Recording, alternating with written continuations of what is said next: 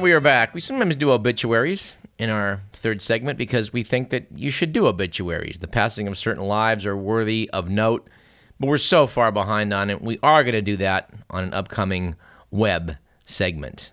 Except I, I do want to note in sadness uh, the passing of James Tague, who died a couple months back. When I was on Facebook, which I'm not on very often, but uh, when I was, I kept being offered Mr. Tague as a possible friend, since apparently we had a lot of friends in common. If the name doesn't ring a bell, and I'm sure it doesn't for most of you, James Tague was the third man whose blood was shed that day back in Dealey Plaza on November 22, 1963. Bullets whizzing around in Dallas that day killed President Kennedy, severely injured Governor Connally, and inflicted an admittedly minor but blood drawing wound on Mr. Tague. Now, I didn't wind up friending him and talking to him because I thought he was a witness to the assassination. A bullet struck the curb, it blew cement up against his cheek, ripped open a bit of skin, a very, very minor injury. But uh, I thought that was all there was to his story, and I was wrong. Tague has written a book about the assassination based on his firsthand experience. No, I think I'll save talking about this at greater length for some future uh, obituary discussion. I do want to note that um, he apparently had a much larger role to play in the rewriting of the Warren Commission and the invention of the single bullet theory than I realized. When the shots rang out and Tague was slightly injured, he told first a deputy sheriff, who then told a couple of uh, uh, photographers from the Dallas Morning News where the curb had been struck by a bullet. And indeed, the lead smear was clearly evident on photos taken that next morning. And although Tague did report on his findings to the police and to the FBI, he was ignored. The Warren Commission originally concluded, as had the FBI before it, that there were three shots and three injuries. First, Kennedy was struck, then Connally was struck, then Kennedy was struck. Well, if there's another bullet striking a curb or bullet fragment, then things all of a sudden were a lot more complicated. As late as June of 1964, as they were putting together the Warren Commission report, Tague was being ignored.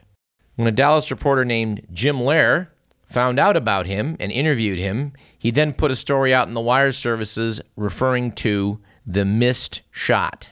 The FBI first tried to stonewall it and say they didn't know what they were talking about, and then later said, Well, yeah, can you send over the photographs of the lead smear taken at the time? They eventually went out and cut the curb out of the streets for analysis. It took them eight months to do this, by the way and apparently got very evasive about the spectrographic analysis obtained off, off the lead smear.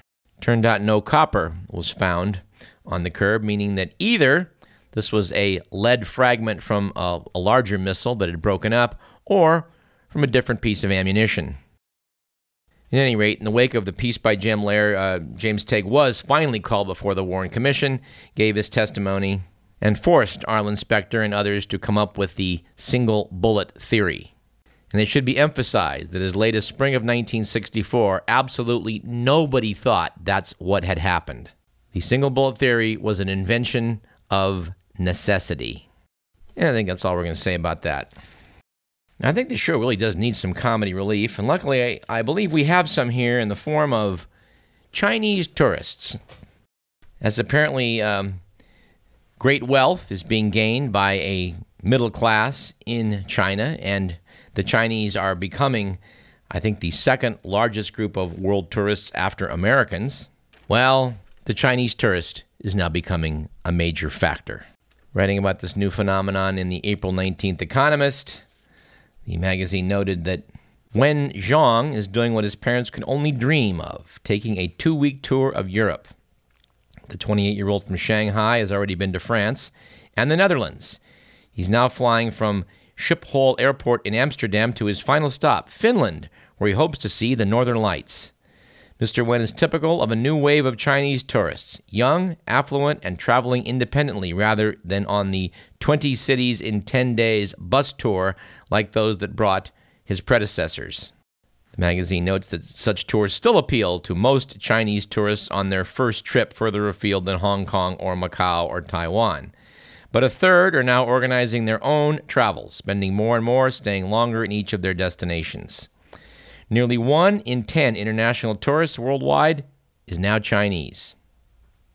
And Chinese tourists are spending the most in total, 129 billion last year, ahead of Americans at 86 billion. More than 80% say shopping is vital to their plans, and they're expected to buy more luxury goods next year while abroad than tourists from all other countries combined. But uh, it's definitely not all peaches and cream when it comes to Chinese tourism. Denis Gray, piece in the uh, April 16th Sacramento Bee titled Chinese Tourists' Antics Raise Hackles in Thailand, tells a curious story. Apparently, in 2012, a movie called Lost in Thailand, described as a slapstick comedy, partly shot on a campus in Chiang Mai, Thailand, became China's highest grossing homegrown movie ever. This has caused thousands of Chinese tourists to clamor aboard student buses at Chiang Mai University, described as a once laid back campus of one of Thailand's top universities, which is now under a security clampdown. And of course, it's not against a terrorist threat, but against Chinese tourists. Is none of a low point in local tourist relations in Thailand's second largest largest city was likely a photograph widely seen on the internet of a person purportedly Chinese defecating in the city's ancient moat. Piece quotes Annette Kunigagon, an Irish owner of the long established Eagle Guest House in Chiang Mai, is noting that unfortunately, right now, the feeling is very anti Chinese. In order to bring out such strong feelings in Chiang Mai people, it must be really bad. Generally, Chiang Mai people are quite tolerant of foreigners. She and others pointed out that much of the inappropriate behavior applies to tour groups rather than individual travelers who are generally younger, better educated, and more attuned to local customs. This does allow rather uh, seamless segue, I think, into the Outside Magazine piece on what has happened to Lonely Planet. In fact, I'm not sure we can do justice to this piece in the three minutes we have left. But to make a long article short, the Lonely Planet founders, Tony and Maureen Wheeler, sold off their Lonely Planet enterprise to the BBC some years back for $200 million. After which, its profits reportedly cratered due to the global recession appreciation of the Australian dollar, and the struggling book industry.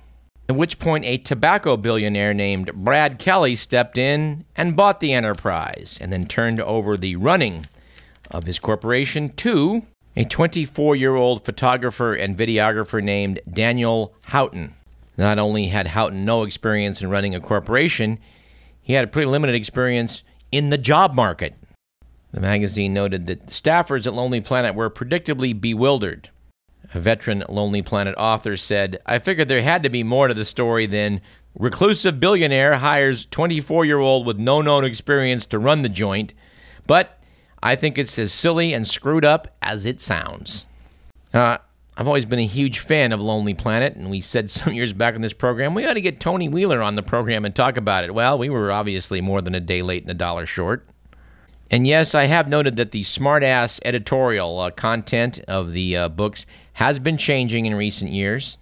One editor described the changes that took place after the sale to uh, the BBC as the, noting that the, the parties were over and the books had lost even more of their signature spunk. They were editing like every verb that might have a bogeyman underneath it. You couldn't say a town was bad.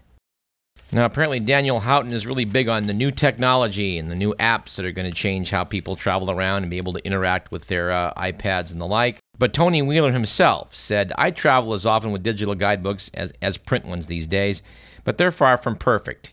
It's often way faster to find things in a book than on an iPad, and the batteries don't go flat.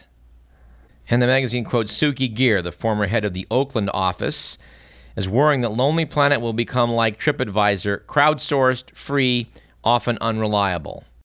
I hope they keep the authors, she said. They're a gold mine. If they go with user generated content, it's all over. We're going to have to find someone from the travel industry, I think, to talk a little bit more about this, uh, about Lonely Planet in particular and guidebooks in general, and the changes taking place in travel while we're at it. But alas, we're out of time. This program was produced by Edward McMillan. We didn't hear from Elizabeth, so we'll try and bring Elizabeth or- Orpina, Aggie editor in chief, on to next week's program to talk about what's going on with the newspaper. You've been listening to Radio Parallax. We'll see you next week at the same time.